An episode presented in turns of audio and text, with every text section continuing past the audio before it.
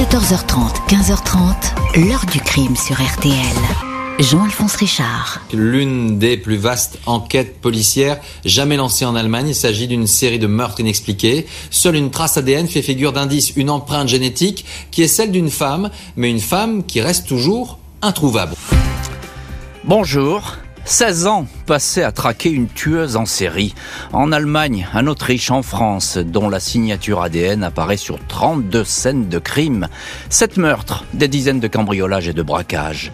Une mystérieuse femme que personne n'aperçoit ou alors de manière tellement furtive qu'il est impossible de dire à quoi elle ressemble. On va donc la surnommer le fantôme d'Eilbronn, la ville du Bad-Württemberg où cette criminelle insaisissable semble revenir entre deux forfaits.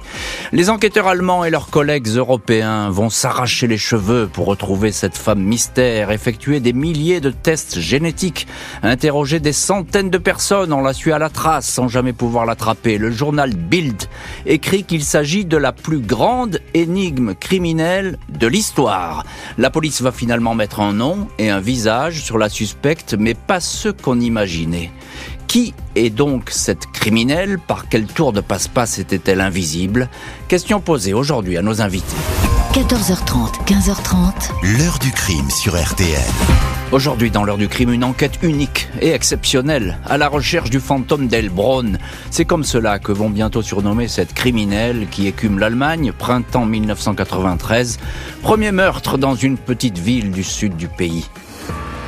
Mercredi 26 mai 1993, les policiers du commissariat d'Idar Oberstein s'affairent dans un appartement de cette commune paisible de Rhénanie-Palatina, connue pour ses collines verdoyantes et son château troglodyte. Liselotte Schlinger, une retraitée de 62 ans, gît sur le sol du salon. Un sillon violacé est visible sur son cou. Elle a été étranglée par derrière à l'aide d'une ficelle qui sert à attacher les bouquets de fleurs. On en trouve facilement dans n'importe quelle quincaillerie ou magasin de jardinage. La victime a été attaquée par un cambrioleur. Elle a sans doute été suivie. Elle venait de retirer à sa banque une forte somme d'argent en liquide. Personne n'a rien vu, rien entendu. La porte n'a pas été forcée. Détail important, le chien de la retraitée, un Yorkshire Terrier, n'a pas aboyé. Liselotte Schlinger a peut-être ouvert à une personne qu'elle connaissait. Pas d'empreinte sur la ficelle de fleuriste ni dans l'appartement, à l'exception d'une marque sur une tasse de café. L'analyse ADN, à l'époque une technique novatrice, indique que cette trace génétique est celle d'une femme. Au commissariat, l'enquête s'enlise.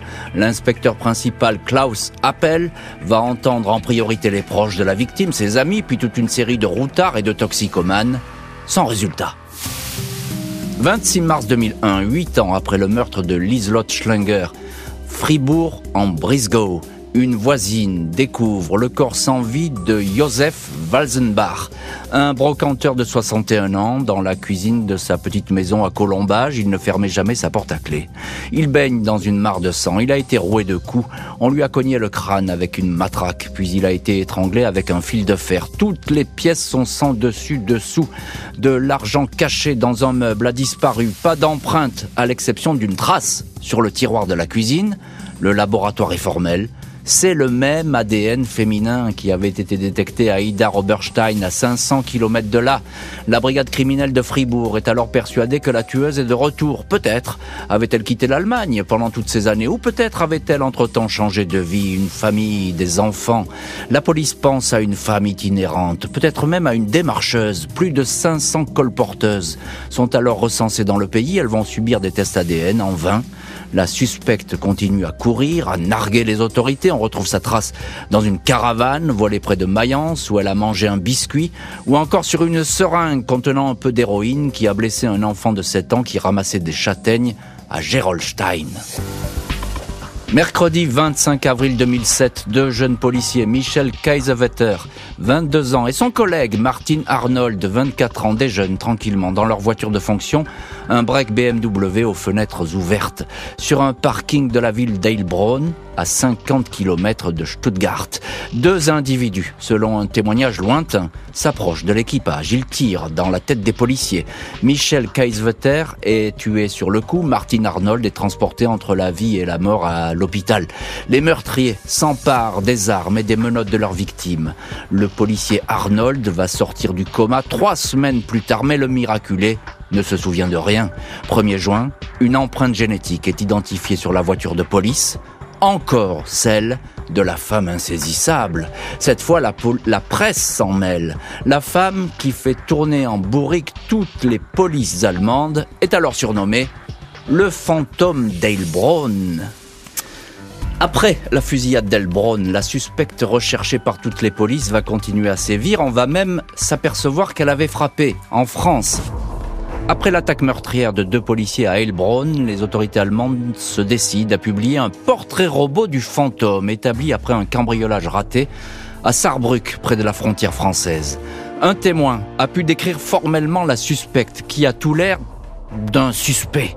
Le portrait robot présente effectivement le visage d'un homme, aux cheveux courts et bruns, allure plutôt sportive, très fin et bien dessiné, avec un petit bouc sous la lèvre inférieure. La police estime qu'il pourrait s'agir d'un complice du fantôme, à moins que la principale intéressée se déguise en homme, ou qu'il s'agisse, hypothèse avancée, d'un transsexuel. Nous n'avons tout simplement pas de visage de cette femme, se lamente à Ida Roberstein. L'inspecteur principal Klaus appelle son collègue d'Offenbourg, Achim Meyer, confirme. À chaque nouveau coup du fantôme, la piste devient plus claire, mais en même temps plus compliquée. D'autant plus que la femme invisible est signalée également en Autriche et en France. En septembre 2004, à Arbois, dans le Jura, l'ADN de la suspecte a été retrouvé après l'agression et la séquestration d'un couple de commerçants ambulants, délestés de 3000 euros et d'un lingot d'or. La trace ADN se trouvait sur un pistolet joué, un Beretta à billes. Quatre hommes sont arrêtés pour ce homejacking, mais ils ne disent rien sur une éventuelle complice. La police allemande est persuadée que la femme fantôme est une criminelle itinérante. Le commissaire Dale dresse un portrait type. Il peut s'agir d'une personne effectuant de courts séjours, souvent accompagnée, extrêmement brutale et qui avait une vingtaine d'années quand elle a commis ses premiers crimes. Une criminelle qui a beaucoup de chance, dit-il. La police s'intéresse à la communauté des gens du voyage. Lors d'une altercation entre deux frères à Worms, une balle retrouvée fichée dans un mur portait l'ADN de la suspecte. Tout le clan va être interrogé. Les femmes soumises à un test ADN. Un suspect va même subir le test du détecteur de mensonges, sans résultat. Pas moins de 3700 pistes envisagées. La femme est désignée sous l'acronyme UWP, ce qui signifie personne inconnue de sexe féminin. Une récompense de 100 000 euros est offerte à celui ou celle qui permettra de l'arrêter. Février 2008, rien n'arrête le fantôme de Heilbronn. Trois Géorgiens qui sont dans le commerce de voitures d'occasion sont retrouvés exécutés dans leur véhicule jeté au fond d'un canal près d'Eppenheim. Deux ont été tués d'une balle dans la tête, le troisième a été étranglé. La fameuse trace ADN est présente. Suivent une tentative de cambriolage et l'agression d'une retraitée. Le 26 octobre 2008, la tueuse est de retour à Heilbronn, nouvelle qui suscite l'inquiétude des autorités et même de la population. Cette fois, c'est une aide-soignante de 45 ans qui est retrouvée morte, à demi immergée dans une mare en pleine forêt. L'ADN de la femme sans visage est présent. Franz Huber, chef du groupe spécial chargé de traquer la criminelle, avoue être déboussolé par la trajectoire de la suspecte. Elle a eu de la chance, mais cela ne durera pas. Je suis sûr à 100% que nous la trouverons. Reste à savoir quand. À force de se poser des questions, la police va trouver une explication et la clé du mystère.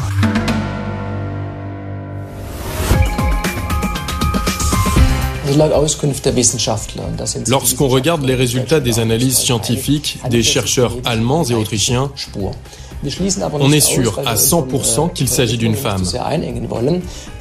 Mais nous n'excluons pas, d'après notre enquête, qu'elle puisse avoir une apparence et des gestes masculins.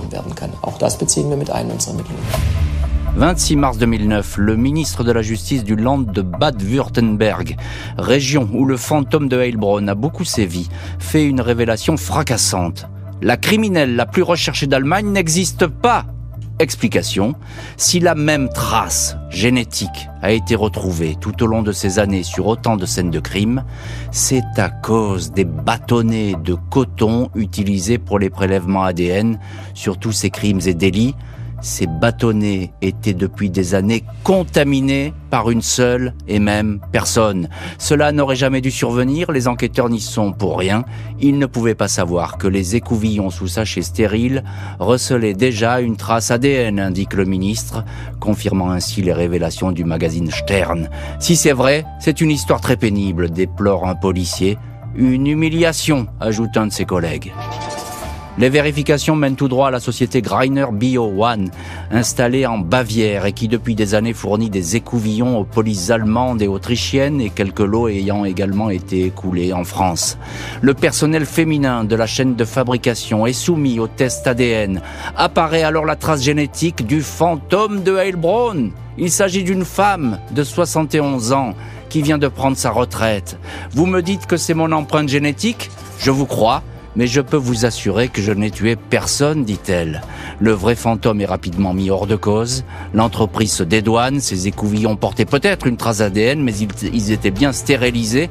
Ils n'étaient pas destinés à effectuer des tests génétiques. C'est la police qui serait fautive. Une quarantaine d'enquêtes qui vont devoir être reprises, avec des succès, dirons-nous, euh, divers. L'enquête de manipulation de la société fournissant les écouvillons à la police allemande contraint euh, celle-ci à rouvrir les dossiers dans lesquels le fantôme d'Heilbronn faisait figure de suspect numéro 1. Travail fastidieux, car le plus souvent les policiers s'étaient arrêtés à ce seul ADN féminin, avec l'espoir qu'un jour, grâce au croisement de fichiers génétiques nationaux et internationaux, cette empreinte puisse parler. Les premiers dossiers, ceux de la mort de la retraitée Lise Lotte Schlinger en 93 et celle du brocanteur Josef Walzenbach en 2001, sont les plus anciens les plus difficiles à reprendre. Enquête toujours ouverte. À ce jour, les policiers ne sont pas parvenus à identifier les auteurs. Le dossier du meurtre de la jeune policière de Heilbronn, Michelle Kiesevelter, 22 ans, est lui aussi relancé. En novembre 2011, de nouveaux suspects apparaissent. L'arme dérobée à la policière est finalement saisie à Zwickau, dans un appartement occupé par trois néo-nazis, lesquels ont sévi pendant une dizaine d'années dans tout le pays, soupçonnés de braquage de banques et de meurtre d'immigrés. Deux des trois suspects sont en cavale, on les retrouvera suicidés. La femme qui les accompagnait dans leurs actions, Beate Chap sera condamné en juillet 2018 à la perpétuité par un tribunal de Munich. 16 ans auront été nécessaires pour éclaircir l'énigme de la tueuse en série du fantôme d'Heilbronn. Alors faut-il se méfier de l'ADN c'est en 2008 à Linz, en Autriche, que les policiers locaux avaient émis les premiers doutes sur l'existence du fantôme d'Heilbronn, criminel insaisissable. Le 28 septembre, un jeune Serbe avait été mortellement blessé lors d'une bagarre dans une discothèque. Ce dernier, frappé uniquement par des hommes, tous interpellés, portait pourtant sur ses doigts la trace ADN du fantôme.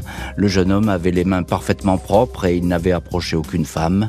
On ne comprenait pas. On a donc commencé à se poser beaucoup de questions sur ce cas. C'est là qu'on a pensé à une contamination, dira un responsable policier.